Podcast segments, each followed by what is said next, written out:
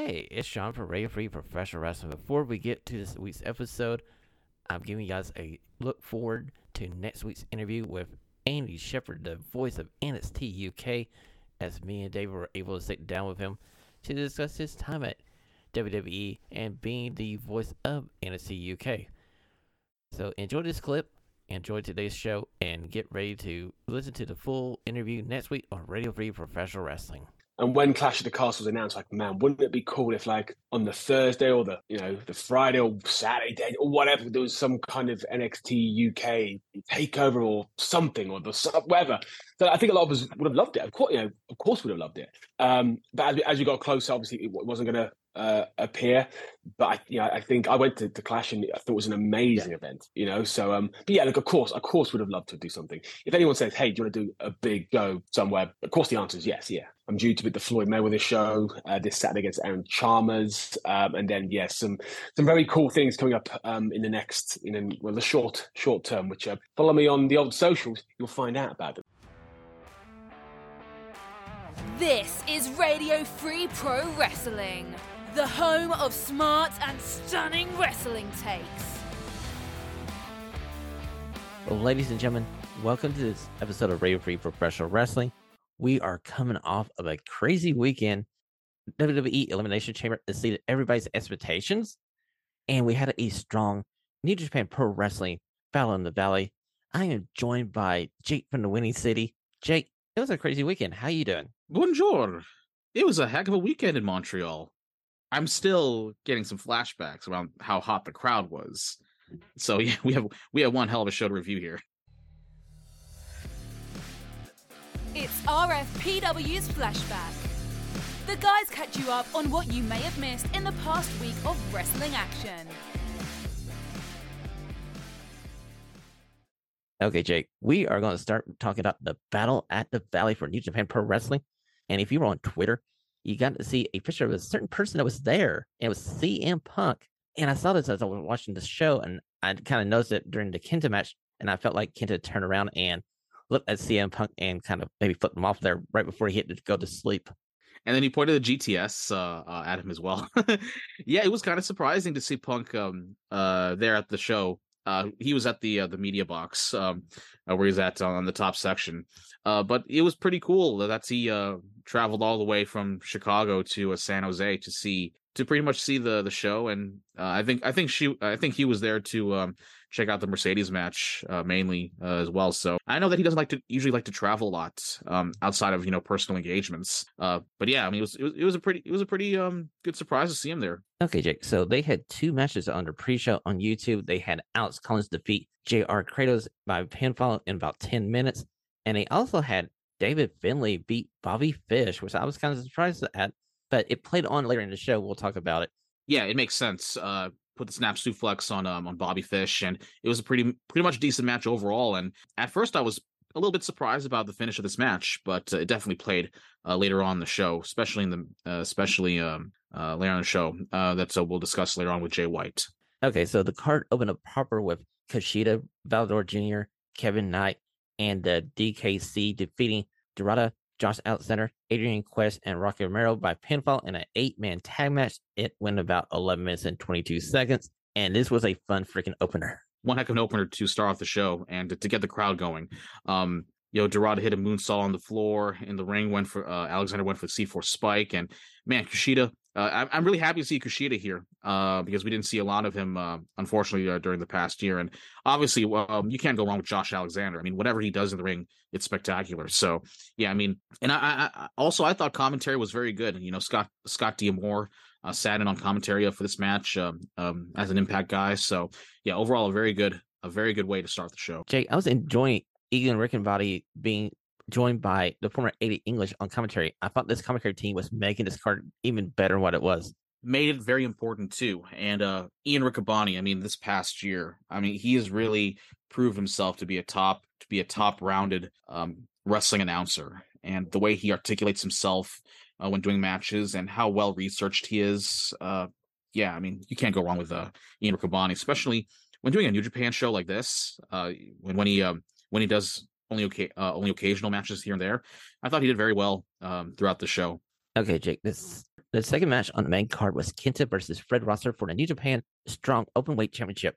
This is where I came into the card live on Saturday night. It was just right after the in elimination chamber, and I got into this match here. This was a great showing for Fred Rosser, and Fred Rosser has done wonders from the time that he was in the WWE. And I kind of felt bad for him losing to Kenta. I was like, feeling like maybe they should have kept the title on Fred Rosser. Mm-hmm. Yeah, it's interesting because like I don't watch a ton of New Japan uh, Strong, but uh, the times that I do get to watch him, uh, Fred Rosser uh, really does a great job um, positioning himself as a top as a top person. And um, yeah, with Kenta going for the go to sleep, and then and unfortunately with the interference of Juice Robinson hitting the ring and um, putting it on on Rosser, uh, waking up the ref. I mean, yeah, I mean, I thought this was a very decent match, uh, only going for you know um, close to 16 and a half minutes. So uh, I thought was, I thought it was very well versed and um, really enjoyed this match right here. One thing about this card is each match going from match to match kind of build your enjoyment for the next match coming up because the next match was the match that I was kind of personally looking forward to because it's mm-hmm. the Motor Machine Guns, Alex Shelley, Chris Sabin versus the West Coast Wrecking Crew of Jorel Nelson and Royce Isaac. Is this is the first time I've seen the West Coast Wrecking Crew because I really don't watch that much New Japan Strong Wrestling. But man, they were holding their own against the Machine Guns. They were definitely holding their own uh, against them, like you said. Uh, this only went for like uh, around nine and a half minutes, and um, the I, I thought the end pretty much came out of nowhere when the when Shelley made the save right there, and they and the guns hit the the team swing power bomb uh, for the pin.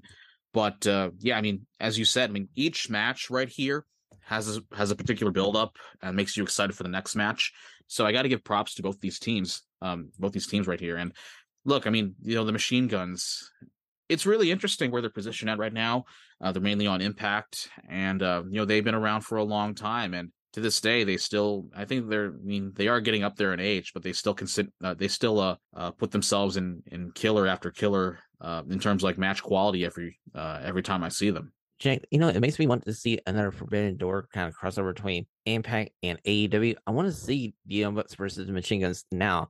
I got a feeling they did it back in TNA back in the day when they were there as Generation Me, but mm-hmm. I want to see this match again. Or, oh, hey, FTR versus the Machine Guns. FTR versus Machine Guns. Oh my goodness, would that be one one hell of a blockbuster right there? and yeah, I mean that's a good point. I would love to see uh, a crossover event between AEW and Impact Wrestling. I mean, we had the talk, and then well, last year, like I thought that uh, uh I thought that last year's Royal Rumble when Mickie James uh came out as the Impact champion on on WWE on WWE programming uh, on their pay per view. Um, I thought it could have led to somewhere, but it pretty much led to nowhere, and didn't really have like a much of a relationship with WWE and Impact. So maybe Impact can go back to you know working some deals with AEW. exactly, Jake.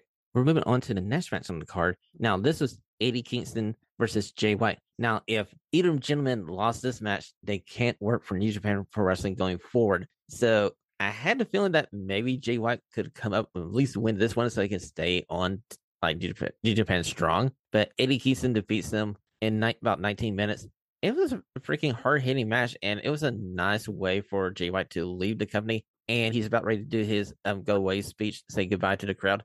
And David Finlay comes out, and just like his dad, nails Jay White with the shillelagh. And now we know who's going to replace Jay White as the major heel in New Japan Strong. Yeah, he could um, also an indicator right there that he could be the next leader of the Bullet Club. I, I thought this is my yeah, this is definitely my second favorite match. Uh, while I was pretty sure that Jay White was losing, the near falls were so good that it had me doubting if we were be- being swerved. And I like the heel turn uh, by David Finlay. It felt like he had reached the ceiling of where a babyface run could take him in New Japan. Moving to the heel side opens up a lot of fresh matchups with him, and, for him. And uh, as far as Jay White goes, uh, I mean, it was one hell of a match, and and with Eddie Kingston, this is this is the one I was most looking forward to. And they exceeded all expectations here. So I can't I can't can't uh, stress this enough and praise this enough. I mean, yeah, I mean, really well done, and um, and you know, it's oh man, it was it was really good when Kingston yanked down the straps of the singlet and allowed White to hit more trading chops. I mean, you, you there, that moment of uh, on on on one of the on one of the turnbuckles when uh, uh, when Eddie Kingston was putting the uh, the Kawada uh, the Kawada chops on him, uh, or the Kobashi chops on him rather. Uh, it was such a fun match to wit- match to watch here, and yeah, props to both guys. Okay, so the next match on this card was the match that you kind of got me curious last week on the show. Is Tom Lawlor versus Homicide in a filthy rules fight. Now, I've never seen this version of a wrestling match before. And Jake, after I saw this, I had to go back and watch it again because it was so freaking good. Mm-hmm. Yeah, I mean, uh, you see at the end of the match your Lawlor hit a back body drop onto a flat uh, ladder and whipped a chair at Homicide's face. Uh, and then you saw Homicide leaping off a ladder yeah, onto um, onto Lawlor for a near fall and hitting the knee strike to the back of the head. And right there, uh, sleeper hold on the mat.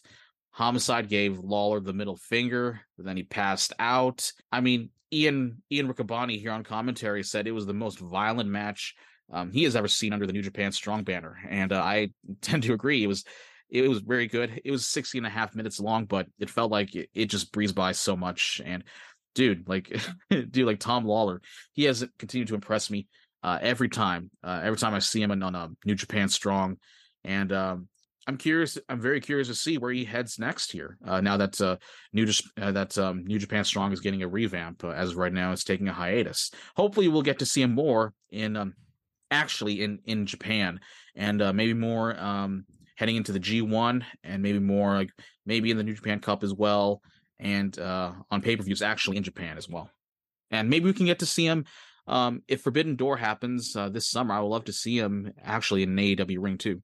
Oh yes, I would love to see Tom Lawlor like on AEW TV versus almost anybody on that roster. I feel like this match here made me a Tom freaking Lawlor fan. Yeah, me too. Yeah, I mean, I loved him for a long time, uh, going back to his UFC days. But uh, yeah, you can't say enough about him.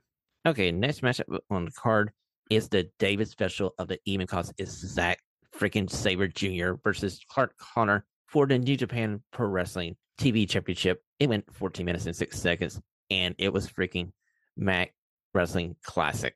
Yep, absolutely. Uh, as you said, like TV title matches having a 15 minute time limit, it just works off so well and keeps the rules intact. And at the end, it really delivered. Um, like with Zack Sabre Jr., uh, it was a, such a mad classic, and with Zack Sabre Jr. Jr. having so much charisma under his belt, it really helps this match um, exceed expectations. And uh, and it was so well delivered that um, I really and I really enjoyed it. So yeah, it was it was that short and but still like you know the the crowd was in off for it and uh yeah, I really really enjoyed this match as well. It's just amazing to see Zack Sabre Jr. work and see how many freaking submission holds that he knows and how he can transition from one to another. So seamlessly, so seamlessly. Yeah. I mean, he, he's a submission machine and reminds me of uh, how Dean Malenko used to uh, trade off back in the day. So, yeah, I mean, it's it's really authentic Brit Res uh, European style wrestling that he has uh, under his belt, and I really want to see him in more in a top position um, this year because he, he really damn well deserves it. Hopefully, going for the for the for the heavyweight championship uh, someday too. Well, I can see that now, Jack. Since we have Jay White moving on from New Japan Pro Wrestling, there's a more open hillside for the top tier talent in New Japan Pro Wrestling, and you got to think they you got Zack Sabre Jr. pencil in there somewhere. You have to do it. Like at this point, you have to do it. Okay, Jake, we're up to the two last match on this card. Now they did a smart thing here. They build this as a double main event because last week we were talking about which one of these matches would be the main event, but we're up to the IWGP Women's Championship match. It's Mercedes Moné versus Kairi. This match went 26 minutes and 47 seconds, and it was freaking good. Now, my only minor pet peeve about this was the ref bump so they could go outside and do some stuff on the outside. But this match was freaking yeah. amazing. Yeah. You know, Mercedes and Kairi was that epically good and topped all expectations. Uh, I remember that live SmackDown back uh, in the summer of uh, 2021 when when Sasha returned after several months off. Uh, you know, she was a babyface upon return, uh, and then but then attacked uh, Bianca by the end of the night.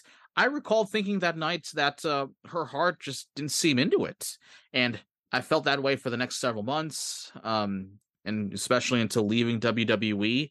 But that wasn't the case tonight. Uh, she was so fresh and motivated, and coming out. And we got to mention uh, her entrance coming out, um, giving a tribute to Hana Kimura and having her uh, dress up like Hana Kimura. Uh, that really got me, uh, got me, and uh, I was so impressed, and um, got me a little bit emotional on that, on that, on that aspect right there. Uh, she felt so fresh and motivated and was the wrestler who knocked our socks off uh, during her NXT run. Um, in retrospect, I thought this should have been the main event. Uh, to be honest with you, it, because it was that spectacular, and I wonder myself, like, how can you follow this match? Jake, I'm right there with you because in hindsight, I would have flipped these two matches around because I felt like Okada and Tanahashi, yes, it was a good match, but story wise, Mercedes and Kairi, they brought it. They're like, we're gonna throw down the gauntlet, and the guys they almost took it, but they didn't really take it. Mm-hmm. Yeah, I agree with you. Okay, Jake, we're on to the second of the two main events. It's for the IGP World Heavyweight Championship. It's Okada versus Tanahashi. And Jake, these guys cannot have a bad match. They can literally wake up three minutes later, get together, and have a freaking match classic. This was your traditional New Japan Pro Wrestling main event. Absolutely. I mean, you can't go wrong with these two pretty much. I mean, they've done they've done it with each other so many times. Like they can probably do it in their sleep because it's so natural to them. And uh yeah, I mean, obviously they've done so many times, but it feels like it still feels like it's new and it's, a, still a fresh matchup. Which uh, props to both of them. Uh, only uh, 21 minutes, and um, and when Tanahashi went for the top rope, but Okada caught him with the drop kick. Uh, it was a very good match. Um, probably a step below the women's match, but still, I really enjoy.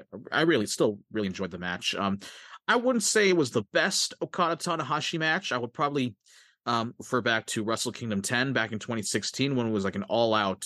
It was an all out slobber knocker. A shout out Jim Ross. Um, but still, like, you know, every time you see these two uh, on the mat, um, you, you can't uh, you can't deny that uh, these uh, these two are, have tremendous chemistry for a long time, and uh, they can do anything to impress the crowd. So yeah, still still a fantastic match.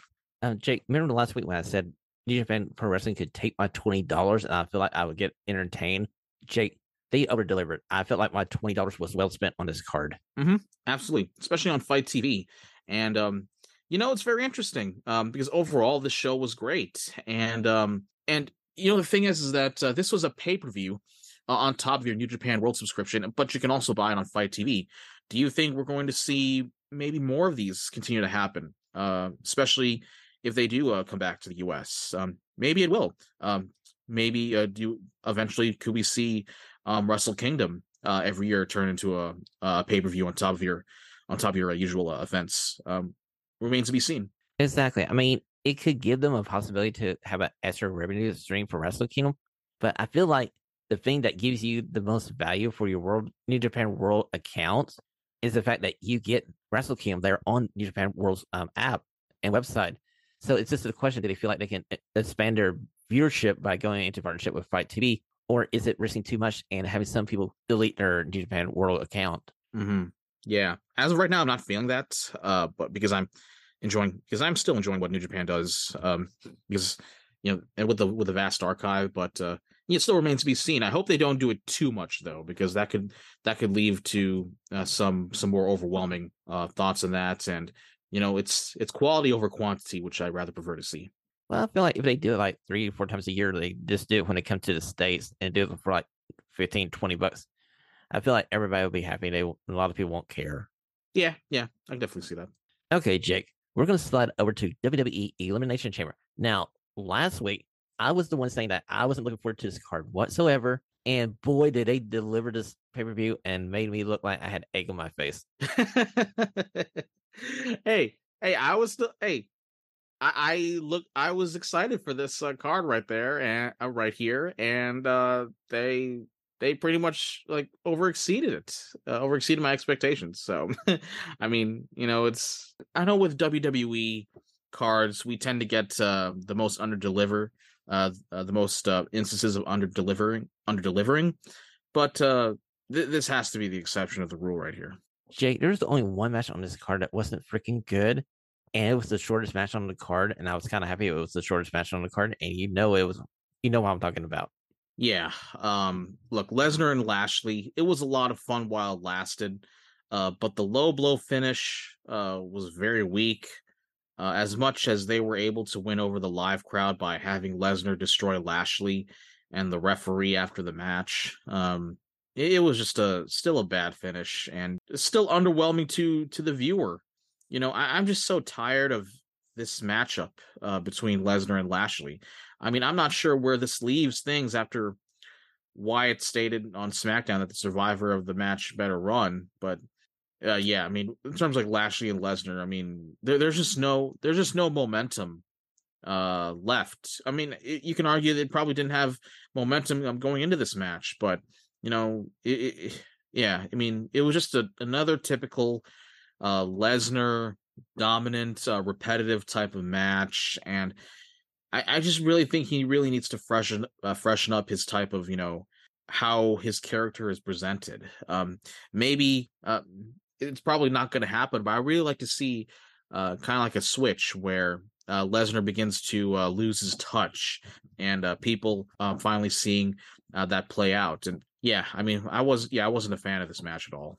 Well, it only lasted four minutes and 45 seconds. And I feel like they could split the time difference here and give it to either Edge and Beth Phoenix versus the Judgment Day, or give the ladies this maybe two more minutes in their Elimination Chamber match because I feel like this card could survive being a four match card. Mm, yeah.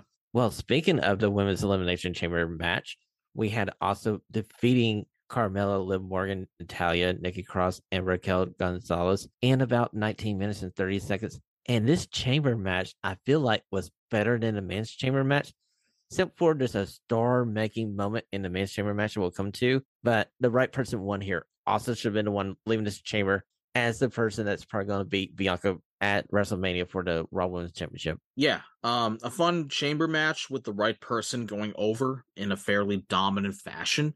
Uh, Asuka was clearly the most compelling possibility to challenge Bianca at WrestleMania, and they even put her over strong in TV matches that led up to the match. Um, my biggest criticism of this match is that the final two kind of lack suspense.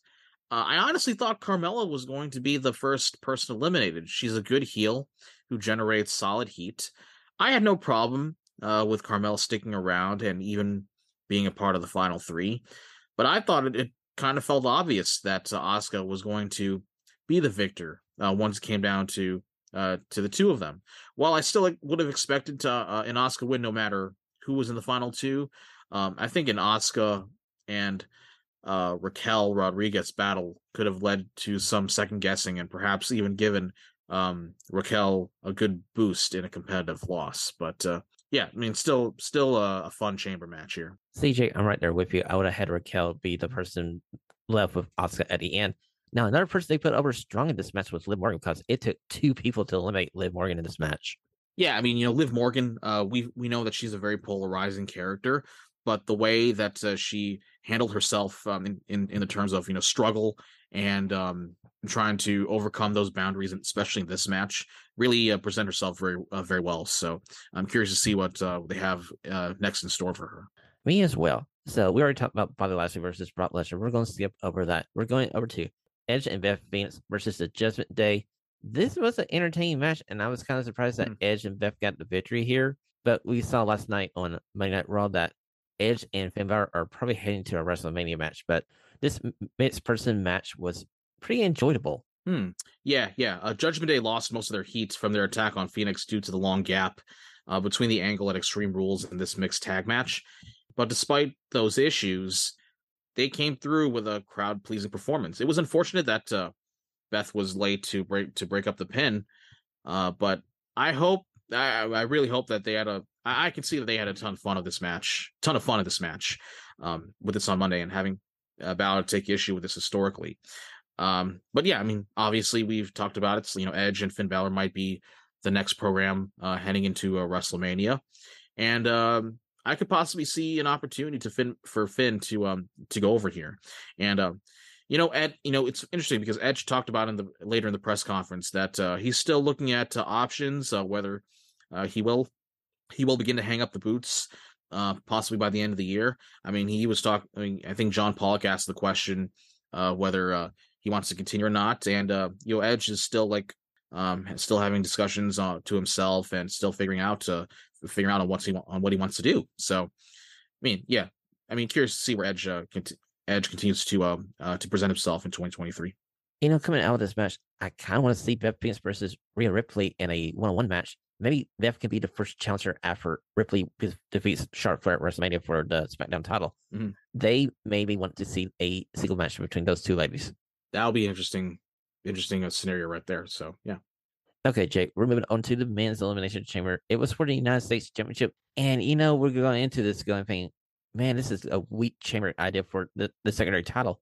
They kind of entertained and they made a star in Montez Ford because I felt like he just came in with like, I'm gonna put myself over and this is gonna be my star making moment. Well, the fact that he went up uh, to the top of the cage, on top of the chamber, and uh, did that spot right there, uh, which is incredible to watch. Uh, if you look at um, uh, look at the uh, the low angle, the low angle shots of him dropping down to the floor and on on to for that great spot. I mean, it, it it made himself made himself look very dominant, and and we we are seeing a, a superstar in the making right here. Um, a great chamber match everyone had the moment to shine and they came up with so many innovative spots um, you know, with Ford, he also did an amazing job of selling the stomp spot, which brought in the trainers and created a way for Logan Paul to enter the chamber and cost Rollins the match. Um, if there was one uh, criticism, uh, it's at the finish once again cast theory as the opportun- opportunistic uh, past heel when it felt like uh, the whole point of his character growing up was to make him feel like something more than that. Of course, it's something that can be fixed quickly uh, with a high profile win at WrestleMania. But you know, I still like this this great this this chamber match. I still thought was was excellent to watch. Yeah, it was. It was a great watch, and they basically built two WrestleMania programs out of this. As we saw the return of Logan Paul, and he was the one that cost Seth freaking Rollins his chance for another run as the United States champion. And Austin Theory benefited, and he came out still your WWE United States champion, and probably heading to a match with a certain John Cena and a victory over John Cena would basically put the rocket on Austin Theory. Raw is coming to Boston, and John Cena is coming back, so that could be an opportunity for Austin Theory to uh to interrupt him and challenge him. And uh, that'll be one heck of a match uh, that I'm looking for, that I'll be looking forward to. And uh, obviously, John Cena, the the way that he's so professional, the professional that he is, um, I'm pretty sure he's going to help make Austin Theory uh, look like a star in that match too. Okay, Jake, we're up to the main event. It's Roman Reigns versus Sami Zayn for the undisputed WWE Universal Championship. And Jake, I was watching this live, and it made me feel like if there's anything close to Rocky IV that could be in real life, this was it. Because Roman was basically Rocky walking into Moscow as everybody was booing him out of the building.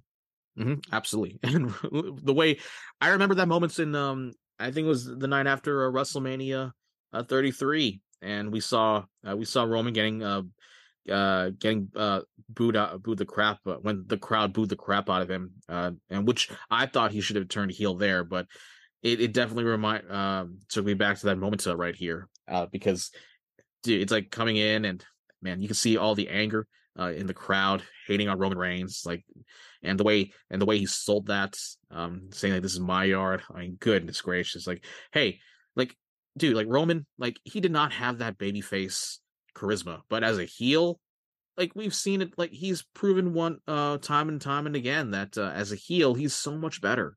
Like you know, it's like they should have like just done this at the beginning of his run here. I agree with you, Jake, because I feel like this is basically Roman Reigns' best run ever. And part of me doesn't want to see it in at WrestleMania. Part of me wants to see him defeat Cody. And you know how much I love Cody. Yeah, I mean, yeah, yeah, but at some points, like there has to be a payoff uh, to all this. But uh, yeah, I, I definitely, I definitely concur with that aspect too.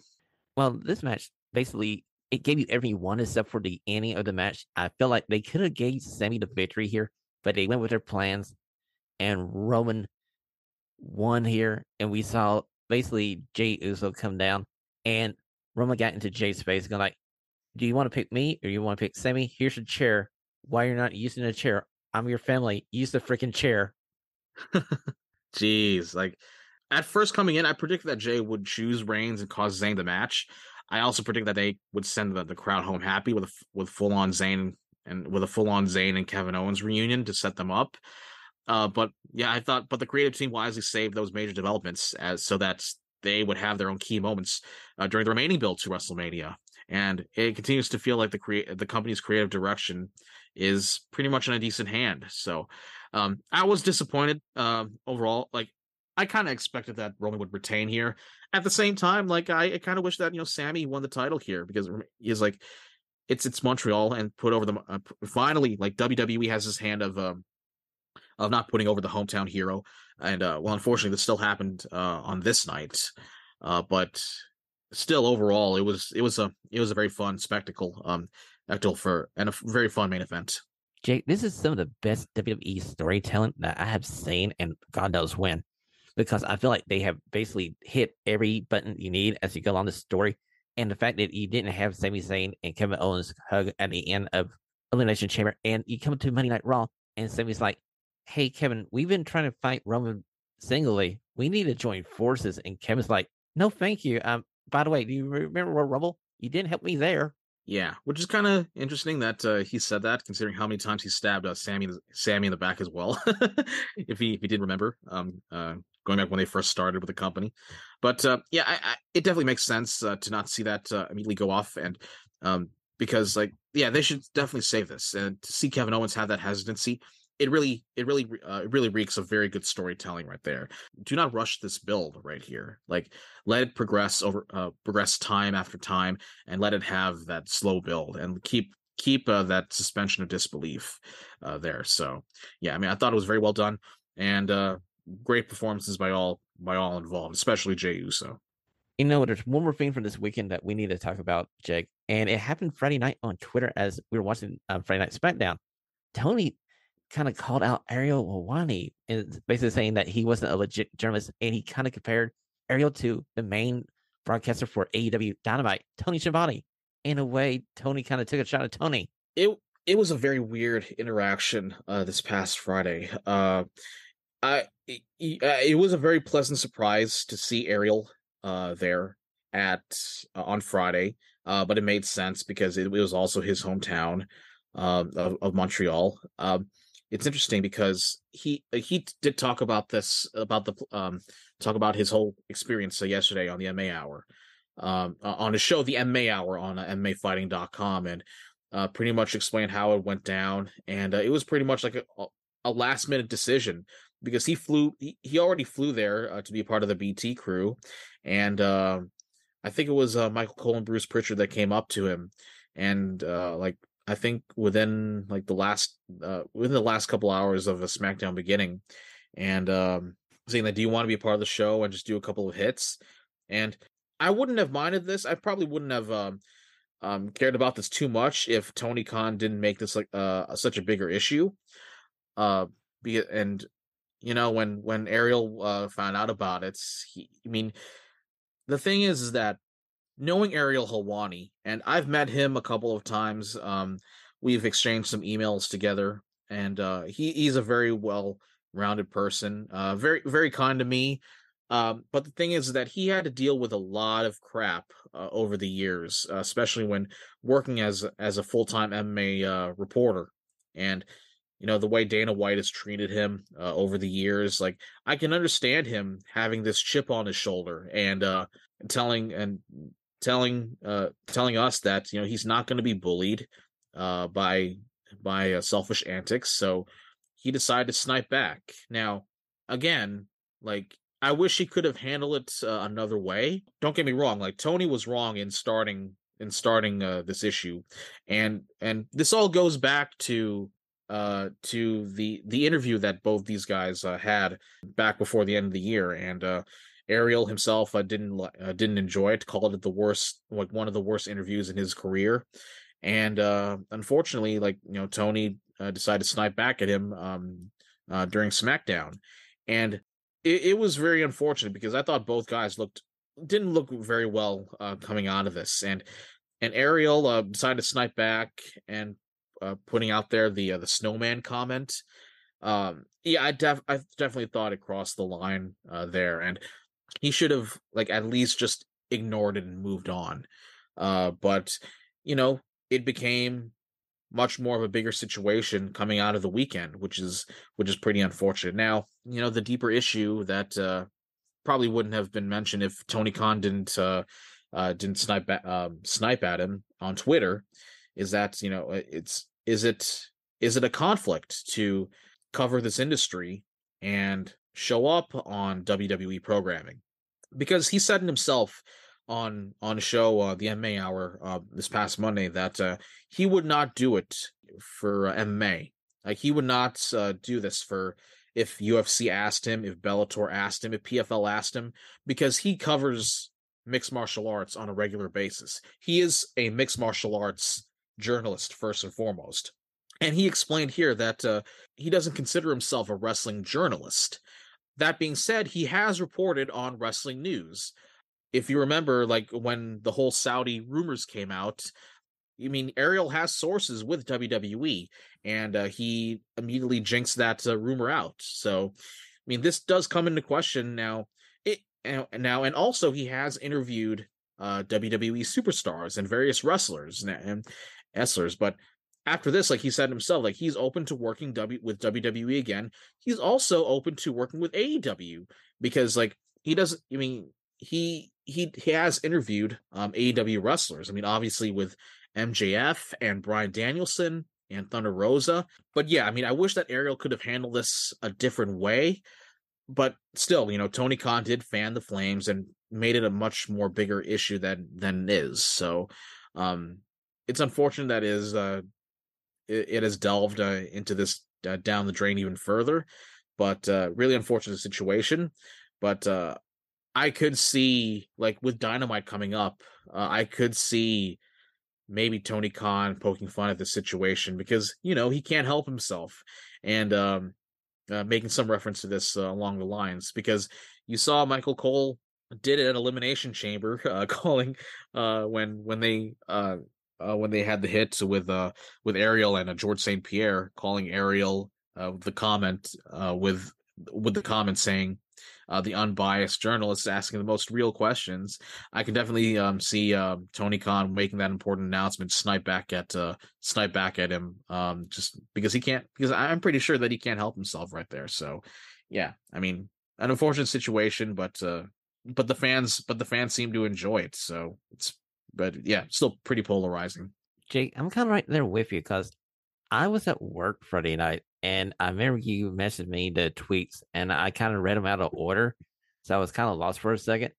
Then I realized, oh, wait a minute. So Khan took the first shot. Then Ariel saw it. And he's like, oh, you know what? I'll just one up this. And I'll go like, yeah, um, Tony, you're a legend. Don't worry about what the snowman says. And I knew exactly what he meant by the snowman comment. I was going like, oh, you had to go there. It just felt like it felt like two guys who were at a bar. They got into a fight and just happened to be on Twitter. And I feel like a couple of days down the road, maybe a couple of months down the road, they're gonna look at this and go like, "What the hell did we do?"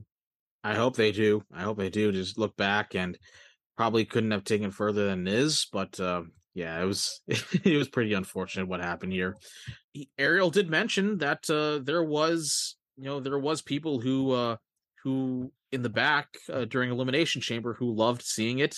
They were high-fiving him. I mean we always talked about um talked about the war between the uh, war between you know AEW and WWE and the and the constant you know bickering and like Ariel mentioned it um uh, during the MMA hour that uh like backstage there was a lot of like high-fiving and uh, and uh people like cheering uh, cheering him on uh backstage um like when he when he sniped back to Tony Khan uh, we always talk about the tribalism between both AEW and WWE.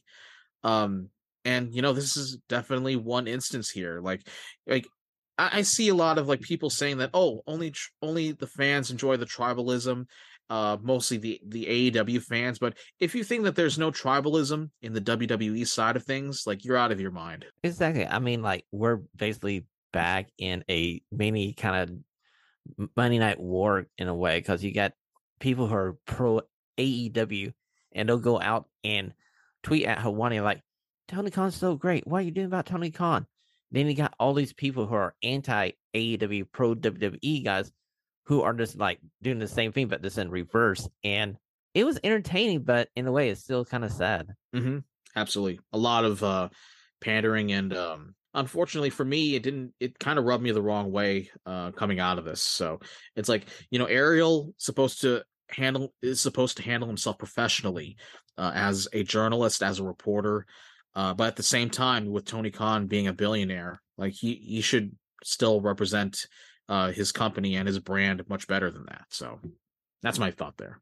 You know i kind of i'm kind of leaning to being pro um Helwani here just for how everything started out and the fact that Tony Khan kind of mentioned he t- took a swing at Ariel, but he also mentioned one of the people that was working for him and Tony Schiavone, and I'm going like, that's your main player. That's your main employee doing your best work on your main show. I don't think that's the comparison you want to do there if you're trying to make a negative comparison to Helwani. I, I I didn't think it was such an intentional swipe at Schiavone. Maybe it's like maybe maybe No, I like don't eat. I don't either. Yeah, but yeah, it's But- still it still pretty much looked bad as well. So It's kind of like quote unquote collateral damage here. yeah, definitely agree with you there. Um, just still a lot of like uh, it's it was an egotistical moment with with both guys because these two are very like high headed, uh, like very hard hitted, and uh, both are not going to take like like both are not going to take a lot of BS. So yeah, but very unfortunate, and uh, I wish they could have handled themselves much differently than it is. Exactly. I couldn't say it better myself, Jake. And ladies and gentlemen, before we go on this episode of Radio Free Professional Wrestling, allow me to tell you what's coming up on next week's episode. Me and David were able to sit down with Andy Shepherd, the voice of NXT UK, yesterday for about 40 minutes. And we're going to have most of that interview next week on the show. We basically talk about his time in NXT UK working for the WWE and what he might believe could happen if there wasn't a pandemic and if NXT UK was able to do um, the takeover in Dublin. And if you want to check out some of Andy's work, he's going to be at the Floyd Mayweather fight at the O2 Arena coming up this weekend. So I can't wait for you to listen to this interview. Andy was freaking awesome. Jake, where can we find you on the Super Information Super Highway? Great show today, Shawn. Uh, really appreciate you having me. And uh, shout out to David. Hope he's enjoying his time off as of right now.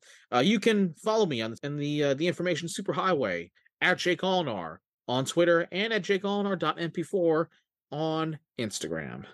And until we see you next week on Radio Free Professional Wrestling, always visit www.realfreepw.com for all your information from about the show. And until next week, Jake and everybody, have a freaking stunning week. Brother. This is Sergeant Arms of Christina on behalf of the guys. Thanks for listening to today's show. Please head over to Apple Podcast and leave a five-star rating and a review. Until next time, the liberation continues.